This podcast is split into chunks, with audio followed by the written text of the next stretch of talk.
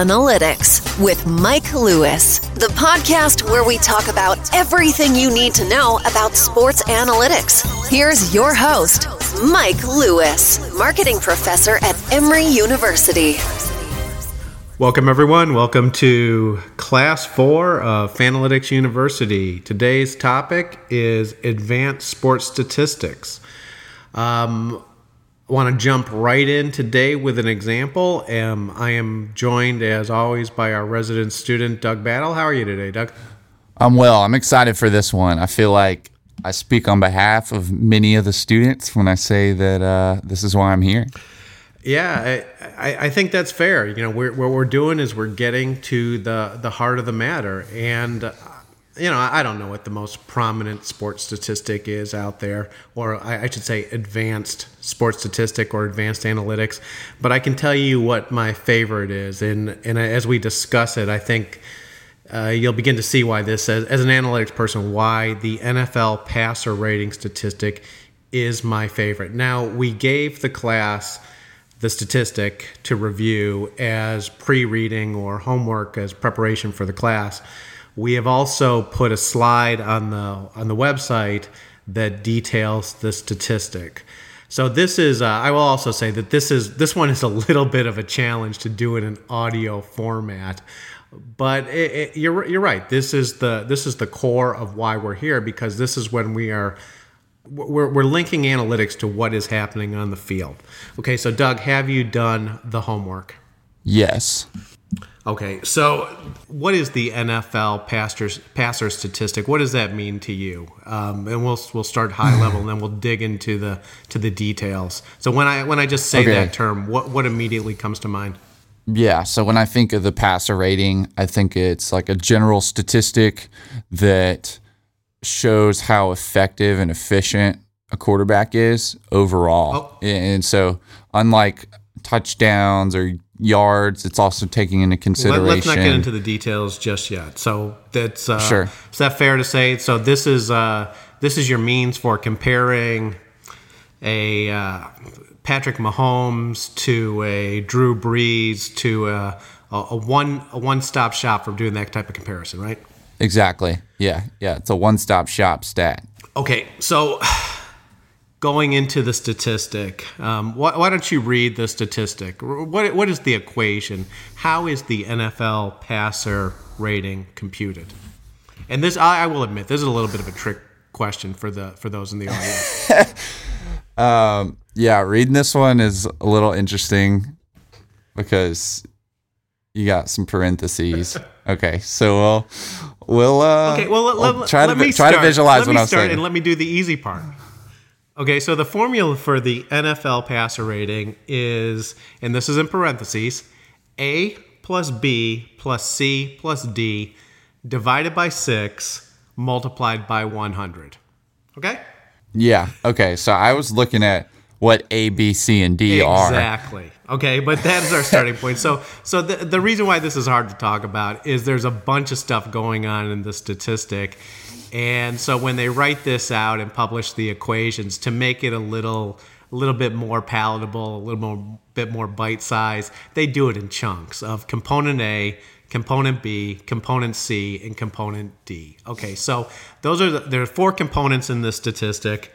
Um, for whatever reason, it we add these together, we divide by six, and then we multiply by 100. Okay, that should and I think this is right where people start to look at this stuff and they start to go, they start to get a little bit confused. Divide by six, multiply by a hundred. Okay, so right. this is something that we really got to take in chunks and break it into to pieces. Okay, so that being said, these four components. What is component A? Okay, I got this. A equals, all right, and then we got start parentheses, right? Um, completions divided by attempts, and then that number minus 0.3 in parentheses times five.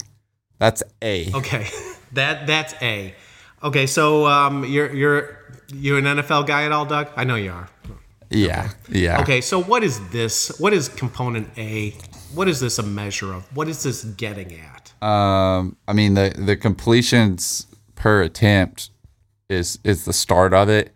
Um, so it really has to do with their completion percentage at that point. The other numbers, I'm not really sure where those come How from. about if I use the word accuracy? You buy that? yeah. Okay, so Yeah. so this is a measure of quarterback accuracy, completions per attempt, right? Just you're right, it's just a percentage. Um, if you're highly accurate, you complete 60% of passes. If you're inaccurate, you complete 40% of pa- passes. Unless your receivers are really bad. Okay, okay, and let, let's make a note of that. Okay, um, if your receivers are good or bad, and let's come back to that a little bit later. Okay, now this that, that percentage is, and this is again why this gets confusing. Um, we subtract 0.3 from that, and then we multiply by five. And remember, a later goes into this equation where we divide by six and multiply by 100. So there, there's a bunch of there's a bunch of operations that confuse the matter. But at the heart of this, factor A is a measure of, of quarterback accuracy. Okay, so what is Right. B? B is so we got a parentheses yards divided by attempts minus three this time, not 0.3, minus three in parentheses times 0.25 or divided by four. Okay, so uh, again, I can hear it in your voice. There's a little bit of, I, I don't know, I don't, I don't want to say frustration, but a little bit of something related to the subtractions of a number and then the multiplication by. Uh, these numbers seem arbitrary. Yeah, it's like where do these numbers come from? Like who decided that it would be, you know, minus 0.3 and minus 3? I don't know. I, Okay. That's the part that's confusing. Okay, so but to the heart of this this part of the equation, yards divided by attempt. What is this a measure of in terms of quarterback performance? It's it's essentially, I mean, I guess it kind of speaks for itself, like yards per pass, but um, it's how far they're they're getting down the field with each throw. Okay, so part A was accuracy. Part B is uh, gives us in some indication of the almost the degree of difficulty or Right. the degree of value of each pass. Right. Right? Are they throwing slants or are they throwing bombs? Right. I mean, I could I could throw a I could throw a quick screen pass to the running back every time and lose three yards. That's obviously not you know I'd be 100 percent accurate. Uh, obviously not as valuable as throwing the ball 20, 30 yards downfield. Correct. That is correct. Okay. So component A, accuracy. Component B, uh, magnitude of sort of the, the value or the, the the extent of the value of a pass. Okay. So what is component C? C touchdowns divided by attempts times 20. Okay. Times 20 now, right? So we've multiplied by Yeah. 5, then 25 times 20. Okay. Okay. Uh, and this is what I love about this equation. Okay. So what is this a measure of? The frequency of of ultimate success. Okay, so if we want to mix metaphors, we might say the frequency of hitting a home run or scoring a touchdown. So if Right. the point of the game is to score points, um, you know, you, you could always um, you can imagine a scenario where you're criticizing a quarterback because they just move the ball up and down the field, but they cannot convert in the red zone, right? So they cannot convert where it counts. So component C gets at I, I don't know what do you what do you want to call this? Ultimate effectiveness, uh, clutch. Uh, you know, so, so what, what words do you want to use? Yeah, I don't know if I like the word clutch um, for this. I would say might be hard to put words to it, but but you get what's Yeah. going on, right? I mean, it's uh, it- it's ultimate conversion, right? A, a guy that actually ultimate delivers. conversion. I like that one. I think you said it right there. okay, so A, B, and C. We've got accuracy. We've got magnitude. We've got ultimate conversion. What is part D? D is uh, 2.375 minus, and then we got parentheses, interceptions divided by attempts times 25 in parentheses. Okay, so what is part D about? Um, it's, I mean, everything else is focused on positive statistics. This one, not so much. It's the frequency of failure, frequency of interceptions. Okay, and so there's a negative sign in this too, right? So part D is uh, a, little bit of a penalty for the, or, or perhaps a decent penalty for quarterbacks that turn the ball over, right?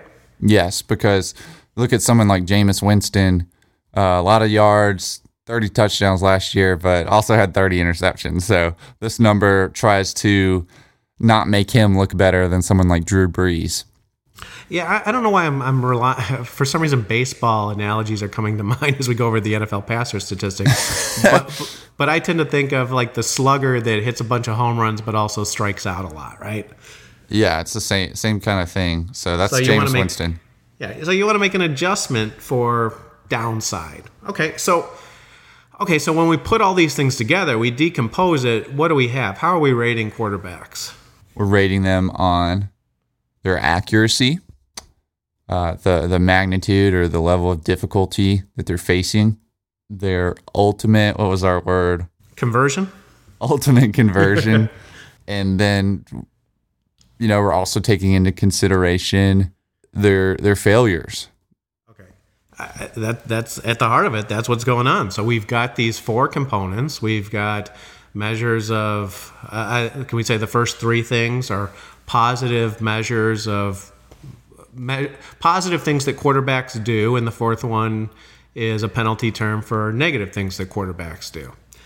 Yeah, Now, what's interesting about the statistics or statistic or fascinating about the equation is then we've got all these subtractions by 0.3, multiply that by 5, multiply something else by the touchdown percentage by 20. Uh, the turnovers, it's 2.375 minus, uh, you know, the interceptions divided by attempt times 25 it's hard to well i mean you let, let me ask you this. So what is the relative uh, contribution to qu- the quarterback statistic of a guy that throws one more touchdown pass versus uh, a guy whose uh, completions are let's say five yards shorter than another player's um, touchdowns hold more weight. Okay, I was actually hoping that your answer would be, "I'm not sure," and, Well, and was- the I was- answer should be, "I'm not sure." I mean, I, when you say the touchdowns hold more weight, are you talking about sort of the reality of your experience as a observer of the game, or are you talking about I'm the equation? s- I'm saying like it's multiplied by 20. Now, one thing I one thing I didn't give you in that was attempts. But so what I was reaching for was just the, the fact that when you look at that equation, at least from my perspective, I, I don't have a I don't have a sense of how any you know throwing for one more yard on average versus you know a slightly higher touchdown percentage. I don't know how those things compute through. Right? Is, is that fair to say? Simply because Yeah, the number the number of computations and calculations results in this being a fairly confusing thing to look at. Oh, absolutely. It's it's not intuitive. Um, you don't look at it and say, "Oh, well, okay, it, this holds this much weight and this holds this much weight." Like it's it's kind of vague and all over the place.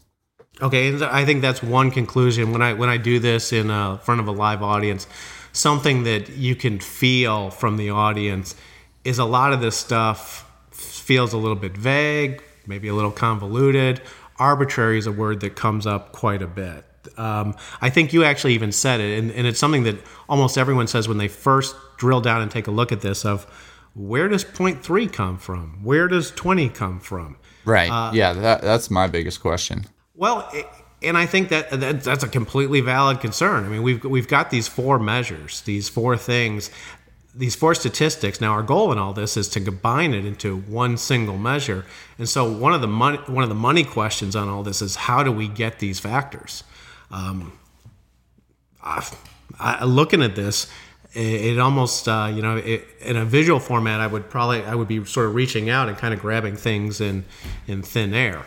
I, I suspect that the way these factors were derived is that people simply plugged in different numbers, see what results they got, and then try different numbers.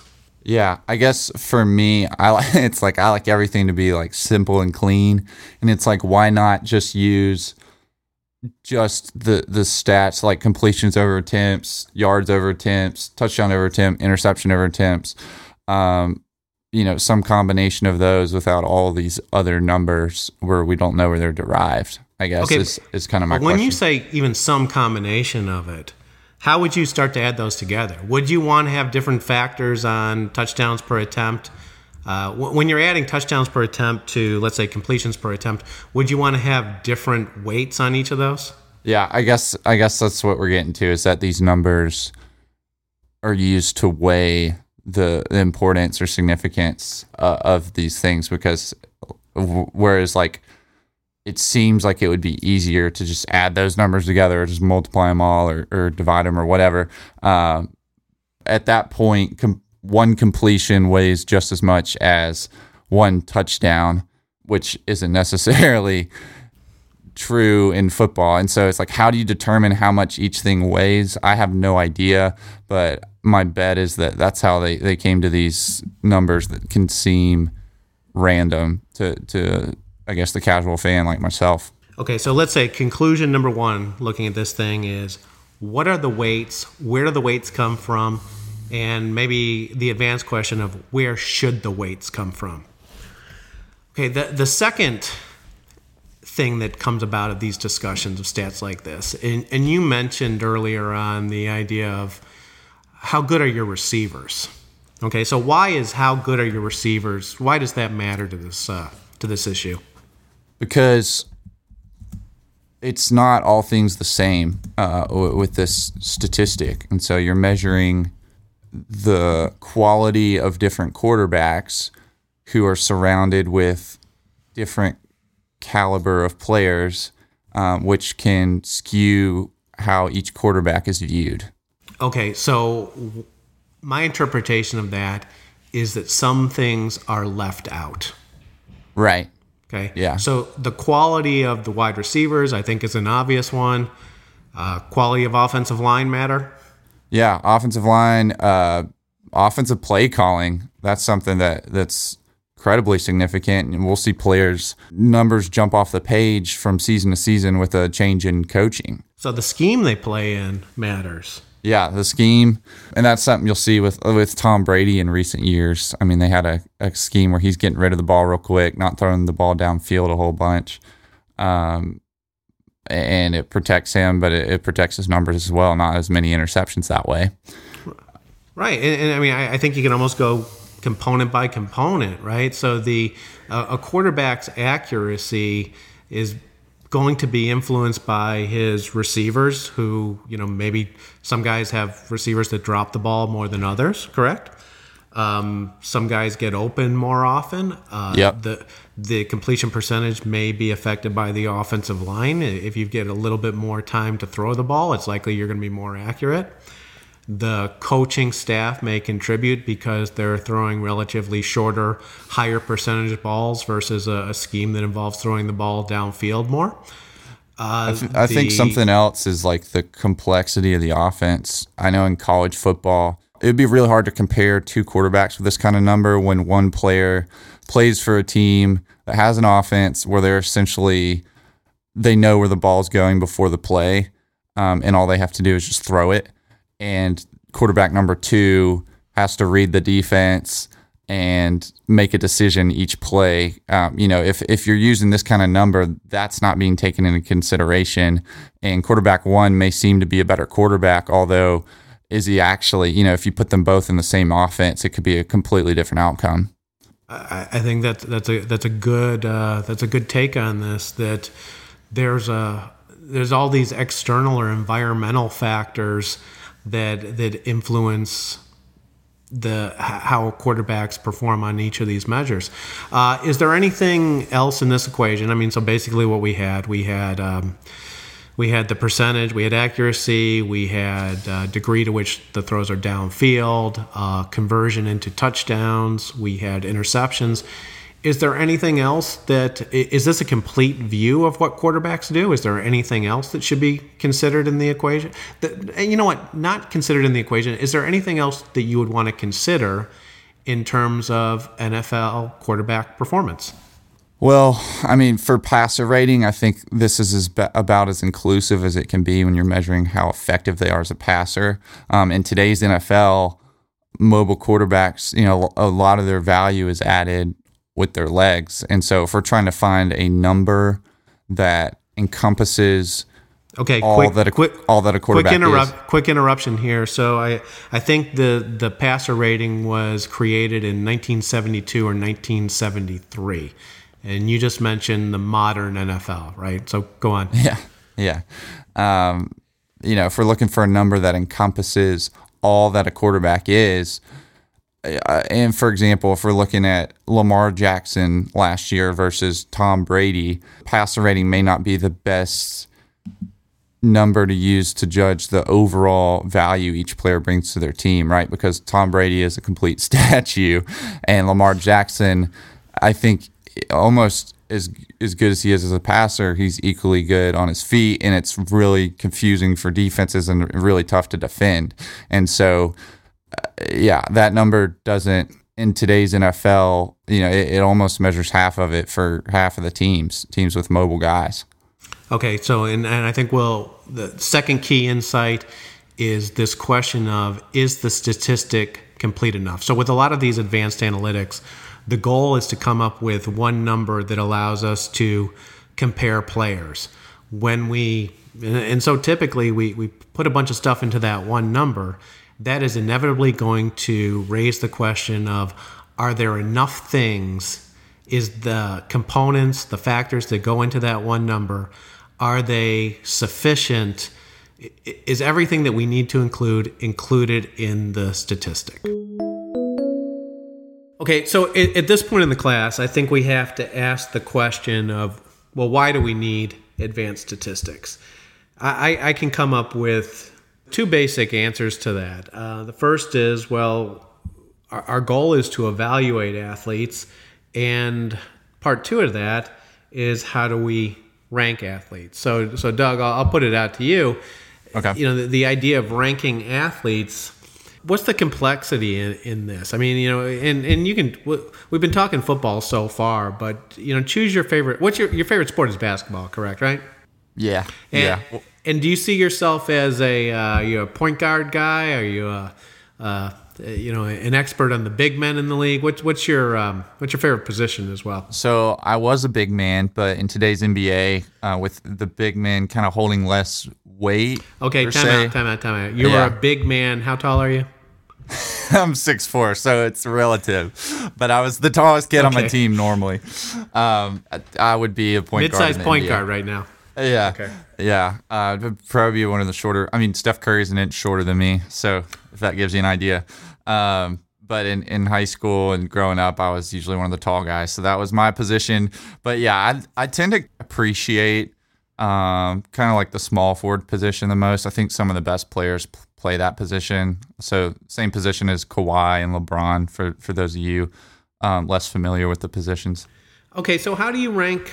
How do you come up with a ranking of NBA small forwards? Yeah, I, I think the first thing people tend to do with stats is go straight to points, okay. points per game. Um, that's like the easy, you know. Generally, if if you sort it by points per game, you're probably going to get some of the better players at the top and some of the lesser players at the bottom. But there's a player like Kawhi Leonard who, you know, has a whole other factor or all these other factors that make him great on the other side of the floor. Um, that the points don't even tell the story for, or any offensive stats tell the story for. Well, that's that's good because this is this Okay. is getting at the point, right? So the Right. the the initial reaction is, well, who scores the most? You know, scoring in a way is the most important thing in the game, so we'll just look at points. But very quickly, any any sports fan or sports executive goes, well, you know that that's incomplete, right? So you you were saying that Leonard has a uh, impact on the defensive side of the floor. I think is where you were going with it. That needs to be considered. Uh, you know, I suppose we could also make some arguments that that some guys are playing more of a point forward position, so there's more Right. distribution of of the ball, Right. not just scoring. And so the reason why we have moved away from what I might describe as box off, or sort of the, the kind of stuff that used to be in the newspaper when I was a kid, just sort of these very basic statistics of points, rebounds, assists, or in the case of uh, baseball, you know, hits, at bats, RBIs, these kind of things, is because what we want to get at typically is a single number that we can use to compare and to to rank athletes, right? And, and points fall short is just I, I, think what you're saying. And I also yep. am I hearing, and you know, tell me if I'm right or wrong. You want to have more in there. Yeah, if we're going to measure a player with with one number, we certainly want to factor in much more than just their scoring. Okay, and so then let me ask you a dumb question. You know, when we look at data on sports right now, potentially there's you know column after column after column and what i mean by that is statistic after statistic after statistic you go to the nba's advanced statistics page or basketball mm-hmm. reference you know perhaps you're going to find 15 to 50 or perhaps 100 statistics on each player. Okay so why can't we just have a discussion about the 50 available statistics on small forwards? Um, i mean we can. It's just a lot. It's hard to to determine or I guess make a, a ranking or, or determination of, you know, what players better or better for a certain team. Well, I think you're right. It's it's an impossible conversation, right? Right. You throw out points, I throw out assists, and we sort of go round and round in a circle.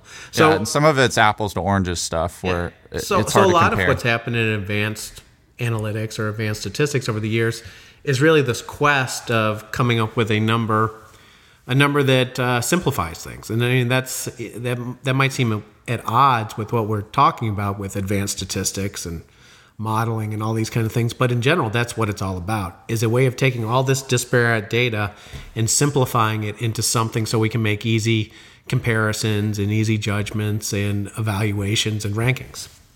Okay, so yeah. let me let me change uh, let me change directions here for a second. So we we started out talking about the NFL. We've talked a little little basketball. One of the I think, and this is this is a little bit funny in terms of the language here. One of the early advanced statistics, the one that got a lot of attention via the other Michael Lewis's book called Moneyball, was uh, something called on base plus slugging. So in baseball, you had OPS. Uh, are you familiar with this statistic, Doug? I, I'm familiar with it uh, in a very fan way, uh, less academic way, I guess. I hear the term all the time and I see the numbers, okay. but I, I, don't know all that goes into it. Okay, so so what what is on, bla- on base plus slugging? In some ways, what I, the reason why I want to start with this is that it's a very simple statistic on base percentage is exactly what it what it sounds like. So on base percentage is the the basic idea is the number of times a baseball player gets on base divided by the number of plate appearances. Now this is uh, one of the key themes of the book Moneyball was that this is a better measure, a better metric than just using batting average, right? What batting average lacks is the value of guys that generate a lot of base on balls. So guys that walk, right? Because yeah. is, is a walk is a walk all that different from a single? No, or getting hit too. Okay. So getting hit by a pitch or walking is roughly equivalent to to a base hit. So one of the insights from the that the the A's seem to have is that they could look at on base percentage and find some let's let's call them hidden gems at this point, some imperfections in the market. But so on base percentage is if you think about it, it's a measure of how frequently people are getting in a position to to score to generate runs. Okay. Now the other part of this, on base plus slugging. So slugging is the, the formula for slugging is total bases divided by at bats. Okay, so if I get a single, that's one base divided by one at bat. If I hit a double, that's two bases divided by at, at, divided by the at bat. One right? at bat. So right. does that? Um, in some ways, that's reminiscent of one of the of some of the stuff we saw in the NFL passing rating. Right? It's a measure yeah. of I don't know what we want to call it, the magnitude of the hits or how far the how far the base runner is advancing. Right. Right. Yeah. Okay, so the, the the statistic is relatively simple. We just want to add the on base percentage, this measure of getting in a position to score, becoming eligible to score, and we want to add to it this factor related to uh, how the slugging percentage of how the runners are being advanced. So eligibility to score multiplied by or added to the the the, the players' production in terms of moving base runners around the diamond, right? So Yeah. kind of an elegant idea. Yeah, yeah. I, I mean, I, I can see where they're coming from there. Why it might be a, a way to find diamonds in the rough. Well, it, it- it's it's great, right? And so it's like if we're looking for a way to evaluate players, and you know, right off the bat, we could say I could give you the statistics of well, this guy hit this guy hit 27 home runs, and his batting average was 317 or 297. Uh, compared to this other player with similar or fairly, you know, maybe the, the other guy had 46 home runs but only batted 220. Right, the, the comparisons are kind of kind of challenging. So now we've we've gone into that idea, basic idea of eligibility to score and sort of the moving the runners around the, the base path. We've refined it a little, right? We're using on base percentage, so we're being more complete. Uh, we're using slugging rather than home runs again to be more complete. Um, Right. We then add those two together, and voila, we've got something. We've got a single number that is giving us a sense of how a player is driving a team's run production. Correct? Yeah. Okay. Okay. Any criticisms of this from your perspective? Uh, first one that comes to mind for me is what about, you know, I I guess if we're using this as a number for a player to determine how good of a baseball player they are, uh, we're not taking into account their fielding, you know, the, the other side of baseball. Um, Okay, so yeah, that's- preventing that's the other team's runs. That's a good point. That's a good point in almost all baseball stats. Right. Yeah. So that's that's another factor. My other question is like how are we weighing the two cuz there's really two statistics here being combined and how much weight does each hold? Correct, and tha- and that's one of the big ones in all this. So it's and we're, we're overlooking something. So there's something about the on base plus slugging that's a little bit of magic that we don't even think about. But and we'll get to that part of it in a second. But part of the issue is that we're weighting these things equally, which means that uh, someone that is 20% higher in terms of slugging is exactly equivalent to 20 being 20% higher in terms of on base percentage. Are these things in fact equally valuable? I'm going to take that hmm as a I don't know, correct? Yeah. Yeah, that's I mean, it's one of those things where it's like somebody somebody decides the weight and it just is what it is. Um, but I don't know if Well, you can well here, right? th- What the beauty the beauty of this one is no one decided the weights, right? Or no one no one is aware that they decided the weights. Okay. Yeah. They did decide the weights by just adding them together. So the weights are 50% and 50%. I don't know that that was a conscious decision. Okay. Well, so maybe it's an imperfect number.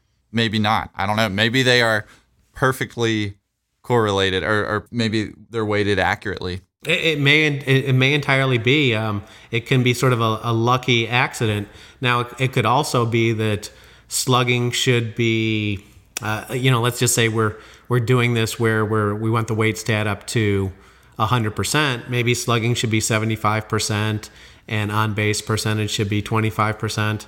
Or, or it could be the reverse. I, frankly, frankly, I don't. Without digging into the data and doing some more advanced things, I, I, I truly have no idea. Uh, I don't even. have an. Yeah. Yeah. Well, I, I guess I can't either. Okay, well you can, you can, but I, I- love the I love the statistic, and in some ways it's a it's a very it's a very clean statistic. It's intuitively appealing. It's got a nice basic structure, but I think the the more you hold it down and look at it under the microscope, the more you are gonna have some questions about what's going on.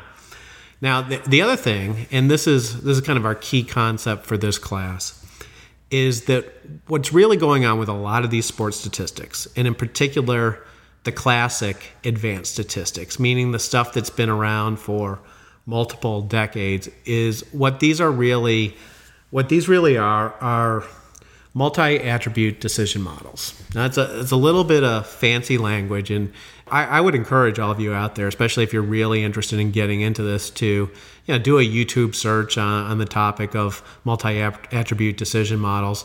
There's a lot of complexity that can get get that you can get into with these things. But for our sake, we want to keep things very simple. We sort of want to get 95% of the, the picture of what's going on with this stuff. Uh, again, fancy word, simple concept. So the big idea in a multi-attribute decision model is that you're going to list the attributes, okay? Multi-attributes. So a list of the attributes that you care about, and then part 2 of these things is just some sort of weighted average uh, to come up with a combination. Now this is this is the classic approach to sports statistics. It's very much an expert driven approach to statistics. Now, you know, for example, you could imagine a baseball analyst saying, "Oh, you know, I've got this insight that on base percentage is truly important and slugging is important. I think they are equally valuable. I'm going to put these two measures together. Voila, I've got a cool advanced new statistic that I can use to that I can use to evaluate baseball players. Simple concept, simple enough. Yeah, essentially, it seems like you could just do that with any of the single like quote unquote basic statistics to create a what's considered advanced analytics or advanced statistics. Absolutely right, and and that's the you know in, in some ways this is a in some ways this is a simple task that can be made as complex as the analyst is willing to go and as the management is willing to tolerate, frankly, um, where it all boils down to what pieces of inf- information come into the statistic and how are those pieces of information weighted. Now, that being said, I, I think you know if you leave it there, if you if you leave the discussion with where we're at, it sounds very simple, very doable, but there's all sorts of let's call them potholes potentially in the okay. in the way.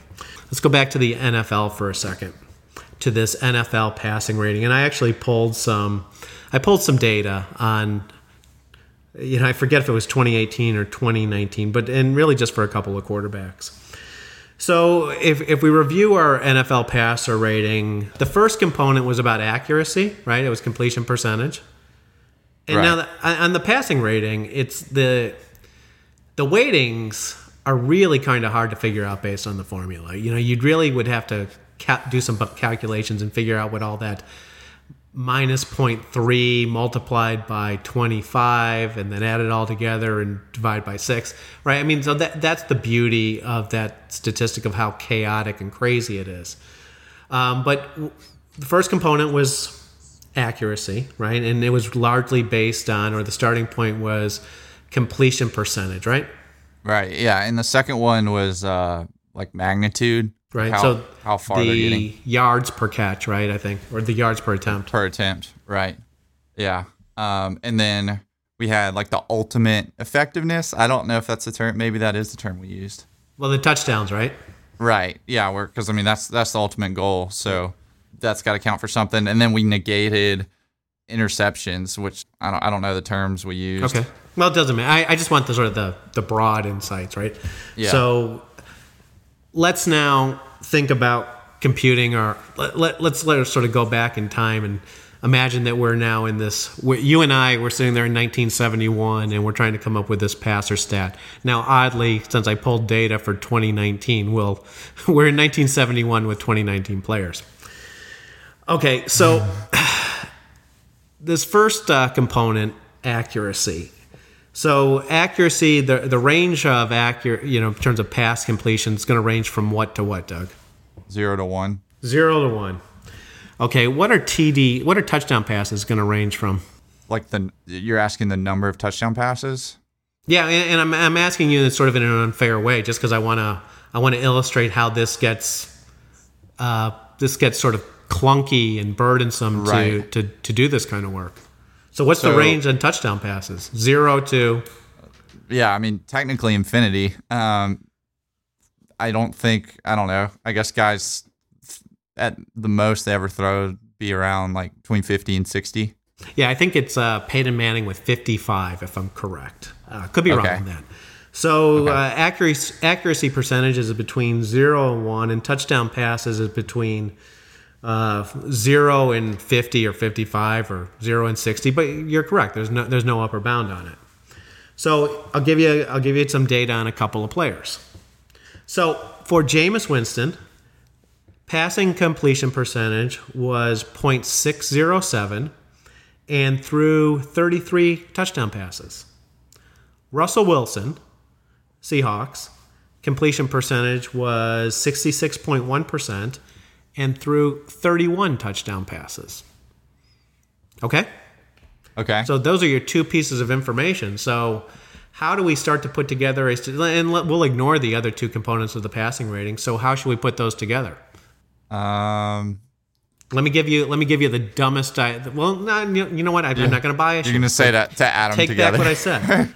Here's my first approach. I'm just going to add these two things together. That's what I saw in uh, OPS, right? So now my statistic for Winston becomes uh, 33 plus 0.607. So his quarterback rating is 33.607. Uh, Wilson's is 0.661 plus 31. So his rating is 31.661. Okay? There you go. Right. Done. Yeah, I mean, obviously the problem there is that we're uh, we're adding a percentage and a a total number. Okay, so things are in different scales. Right. Exactly. Okay. Um, and if things like- are in different scales, in, in some ways, it, it doesn't it doesn't matter, right? If uh, if if the individual threw one more touchdown pass than the other one, then by definition, he's going to win this comparison. Correct? Right. So it, it essentially negates the the percentage statistic. Yeah, it means the percent the p- completion percentage means almost nothing in all this. Okay, so let's switch this up, and we could base things on rates. So Wilson had 378 atta- attempts. Uh, sorry, Winston had 378 attempts. Wilson had 427 attempts. So the TD rate for uh, Winston is 0.087, and it's 0.072 for Russell Wilson. Okay, now now I'm got a, now I'm on the same scale, right? Now I'm on this percentage scale. Okay. Right.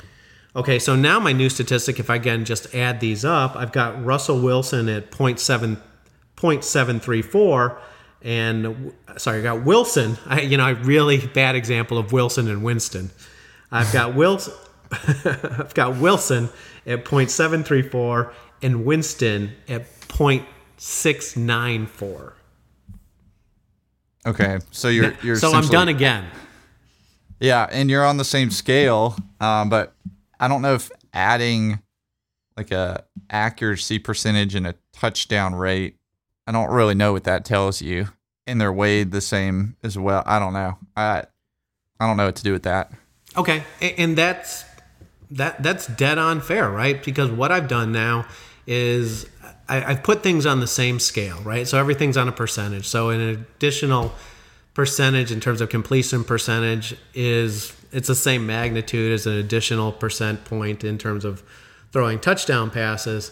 But your insight and your intuition is is great as always on this stuff. Is well, what is the relative value of of each of those of each of those elements, right? I mean, it, and I suspect where this becomes where where it really you know sort of would jump off the page or jump out at you is you imagine that well i mean let, let's just play this through. So if your percentage uh, in terms of pass completion goes up by 0.1 uh, in the case of well in the case of these guys and they got about 400 attempts on average. So if your completion percentage goes up by 10% what happens to your your completions you're completing 40 more right if your touchdown percentage attempt rate goes up by 10%, well, what does that imply? You're throwing 40 more touchdown passes. Okay, so what's your what's your choice, Doug? What do you want? A guy that completing 40 more um, I mean, you know, it's it's it's kind of a dumb conversation, but once you delve into the equation, this is really what is behind the scenes on these things. Right. Yeah, it highlights some of the uh the flaws, I guess. Well, it, it just highlights how this is not how it's non-trivial, right? It seems easy, right? The, the the basic idea is, well, I'm an expert on baseball or basketball, so I pull out my key statistics for each position, and then I've got to put them on a similar scale, right? And this is going to be common across all sports, right? Can you have uh, rebounds on the same scale as points? In the case of, you know, think of some of the, some of the other sports I think of about a sports like soccer where goals are really rare, but maybe tackles or stealing, you know, tackles or you know some of the action that happens between players is relatively common. Can you equally weight these things? Once you've conquered that problem, then the question becomes, well, how do I weight these things? How do I put these? Uh, how do I put these these diff- these disparate and disparate measures? How do I put them together? Right. Okay. Sorry, I got to take a breath here. oh, you're good. Uh, let's see. Um, I don't know. I had another baseball example. What do you think? Go into the baseball example or just. Uh, you know what? I'm going to skip the baseball example. I don't think you care about baseball.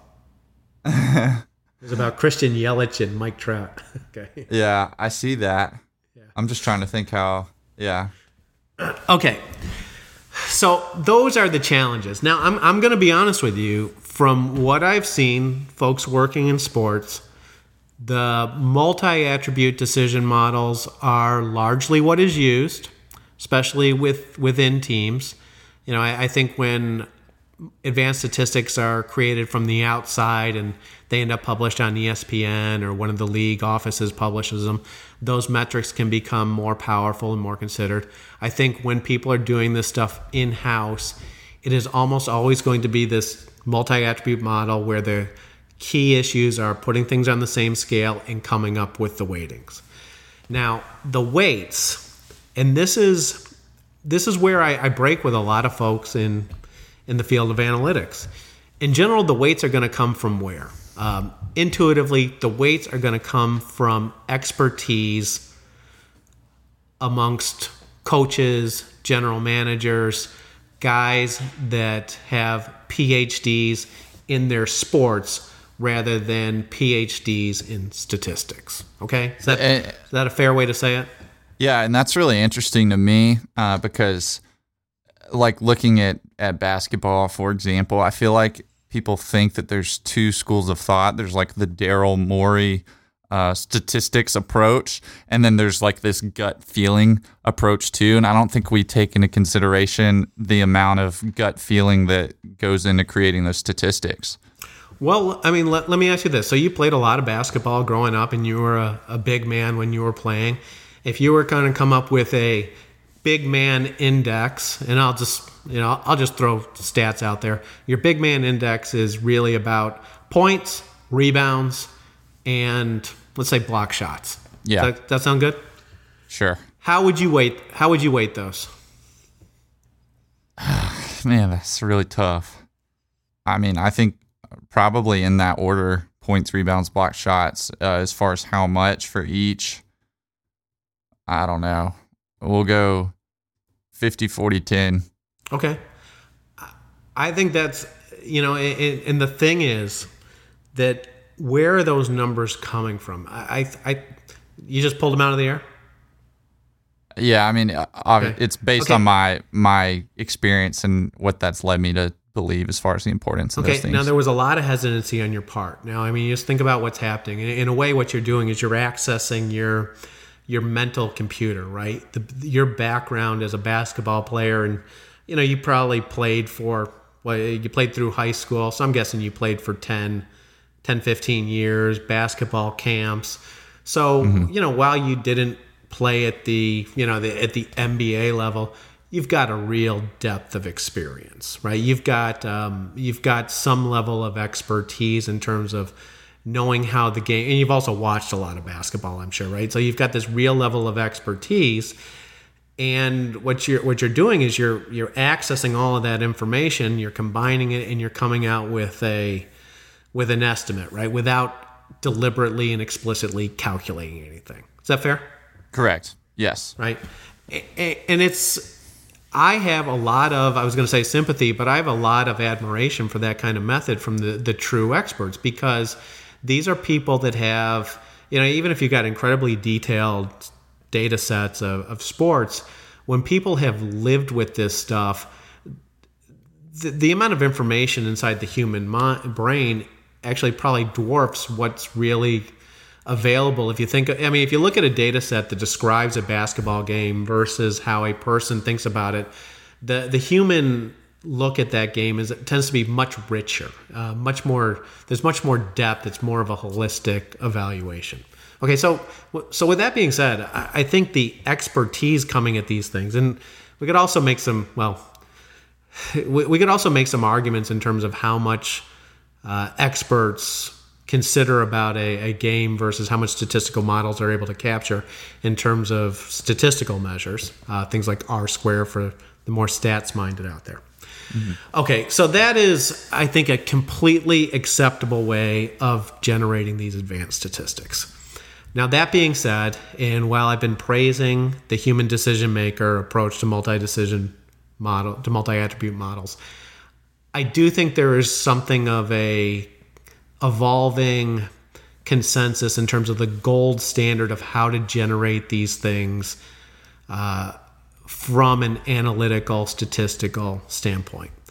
Now, this is one of these topics that really doesn't suit itself for the podcast format. So, as I talk through this, Doug, please feel free to interrupt me to slow me down. Okay?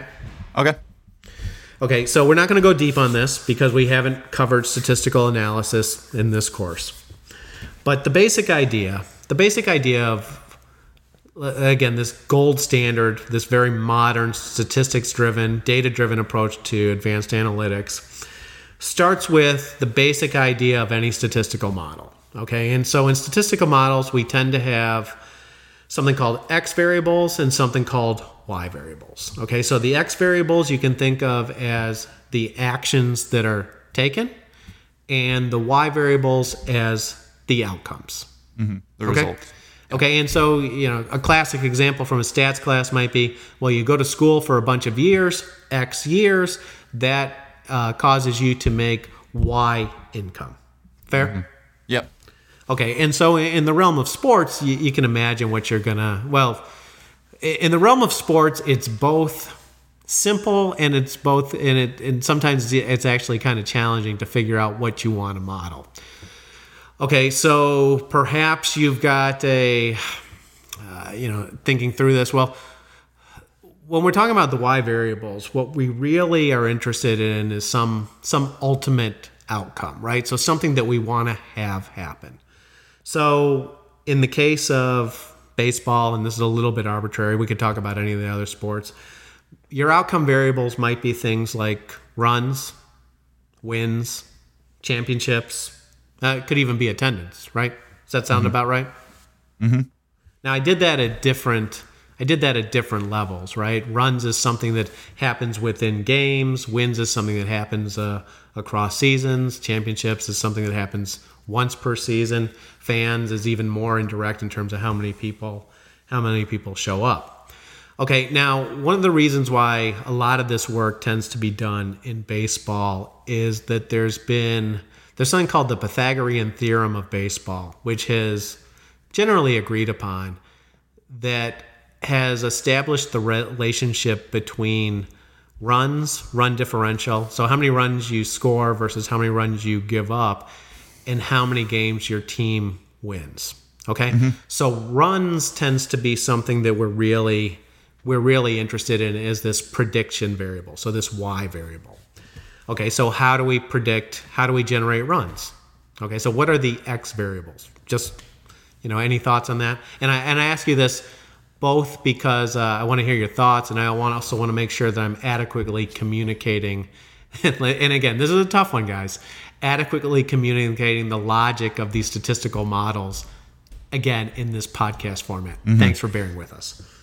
Yeah, so hits okay um, could be an x variable um, and walks and I mean everything in our the last statistic we were back to OPS. Yeah, OPS, and then so on base percentage and, and slugging.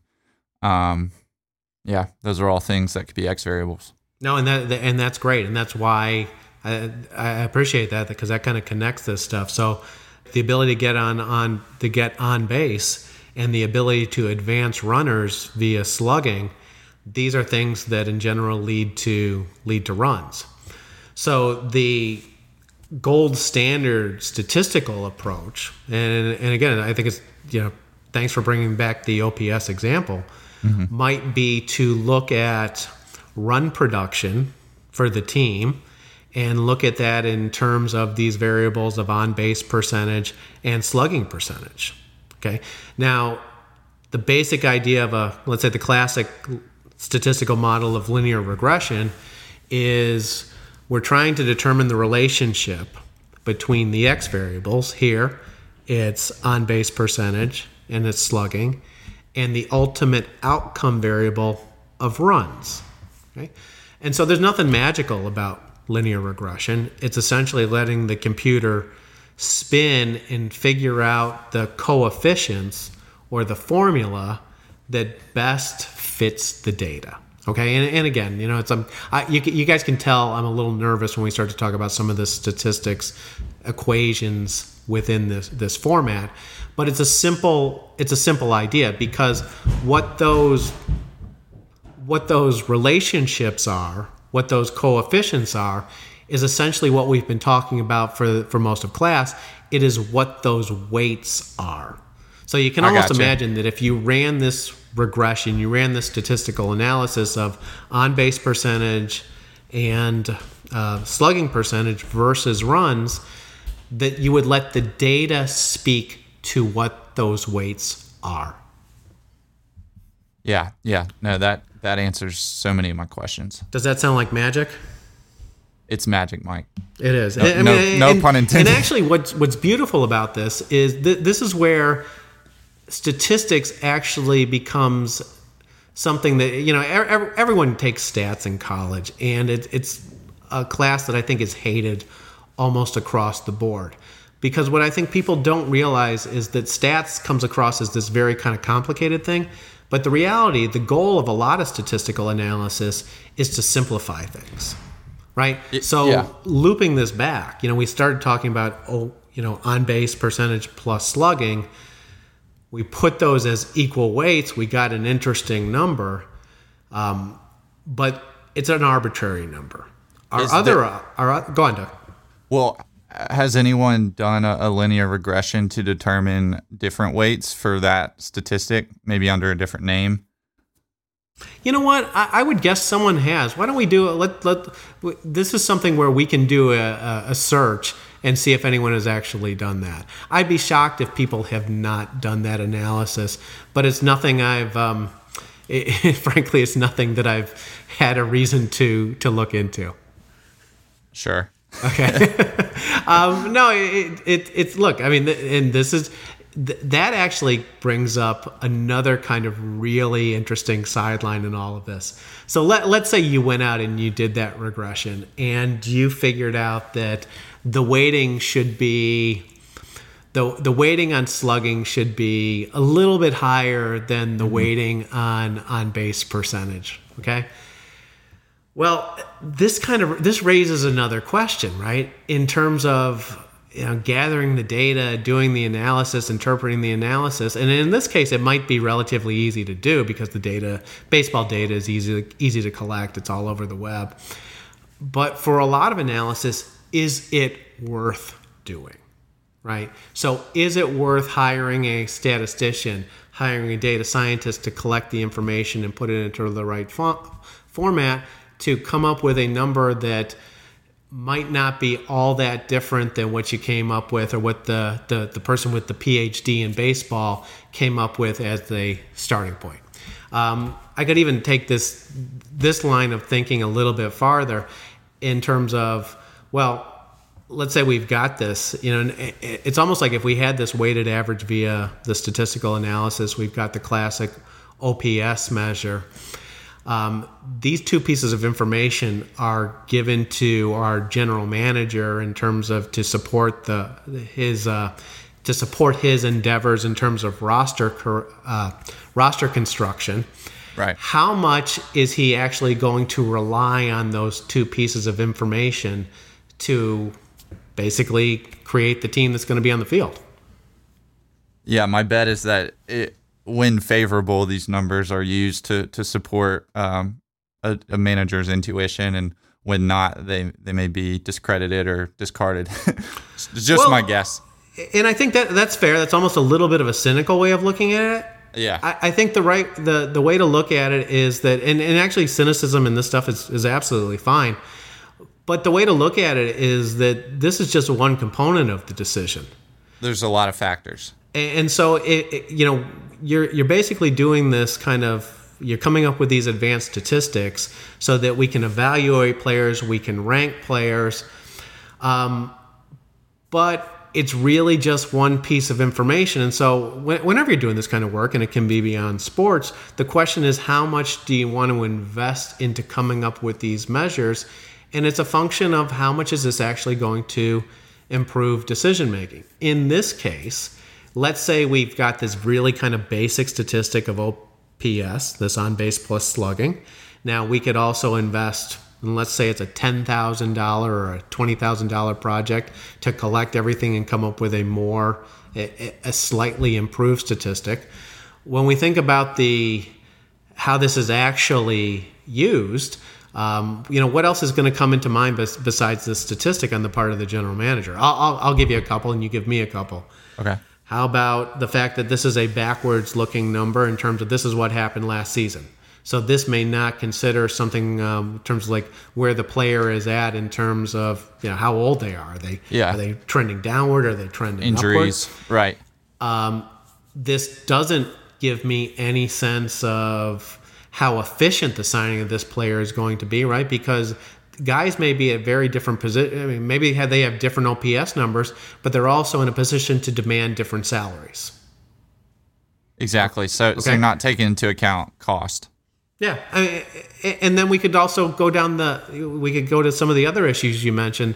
The fact that this doesn't include the the impact on the other side of the ball, right? Maybe maybe one guy has a slightly different number, but he's a heck of a better fielder, right? Maybe he's a center fielder that can go chase down any ball, or he's a shortstop with tremendous range to get to just about any ground ball. Right, and uh, basketball equivalent for for our basketball listeners is I think of like Kyle Korver, who his whole career seems to hit just about every three he takes. Um, but at this point in his career, doesn't get many minutes, not because of his production, but because on the other side of the floor at this age, um, it's the same with Ray Allen when he was playing with the Heat. It's like it's pretty much a bucket for the other team if, if they go to hit to the guy he's guarding. And you know what? I, I think that's a good way to, to end this segment because it it, it kind of highlights a you know, yet another eh, sort of a point of where almost all these arguments end up, right? So you go down this path, you create the better statistic. You got this question of where you're going to leave off in terms of how much improvement are you going to get? Are you just going to rely on logic? Are you going to take it to the data and do something even more sophisticated? Look, I mentioned linear regression. There's all sorts of complicated models out there. You're really going to dig in and do something fancy. Even after you got those statistics, there's these extraneous factors such as how much a player is going to make, um, what is left out of these statistics. And, so I, I, will say this in terms of this world of uh, advanced analytics and these statistics, something that is probably the the right way to end these discussions is thinking about the use of these statistics. So it's great for fans to argue about, well, this player versus that player. Jordan's not the GOAT, LeBron is because of some advanced statistic. Mm-hmm. Mm-hmm. But in reality, if the end goal is to create better teams, then these things are an input to some decision support process. And as such, you know, you got to invest the right amount to get the most out of the, you know, to get the most valuable, the most value out of any given input to those processes. Okay, so in this class, class four, we've been discussing uh, player statistics, advanced analytics. Really the idea that you're summarizing players with a single number so you can, you essentially do things like compare players. You can make a judgment about who's the quarterback you want, who's the point guard you want. You can come up with rankings. Now, our next topic is again, you know, one of the core ones, and I, I, I will admit I divide the sports analytics piece into two classes. One, these player statistics numbers. That's actually my personal favorite because one of my favorite types of analysis, analytics to do is draft analytics. So I love that kind of forward projection, the future projection. The second type, and what we're turned to in the next class, is on field analytics. So this is going to get at the mathematics behind the decisions that coaches make in games. Now this is an this is an interesting area. It tends to be, and every once in a while, some of these uh, some of these analytics uh, researchers will make the news because they they're they're studying something related to sports and they're kind of fun decisions. So in terms of preparation for next week, and this is this is real easy preparation as everything is in this class. I want people to think about their favorite sport and think about one of the more crucial, or I'll use the phrase discrete decisions. So, this kind of deci- classic decisions where the coach is making a decision to proceed or not to proceed. So, yes, no type decisions. Some of the good ones to think about. So, in the in the case of baseball, uh, the classic one and the one we're going to talk about is the decision to bunt or swing away. Uh, in football, you might have dis- decisions related to do I go for two or do I, you know, kick the, the extra point and, and settle for one? In basketball, do I take the three point shot or do I take the two point shot? And, and so th- those are some of the classic ones, but I encourage everyone to think about their favorite their favorite in game decision and to think about how this ends up being complex not just in terms of I get one point or I get two points, but the, how does that affect what happens next?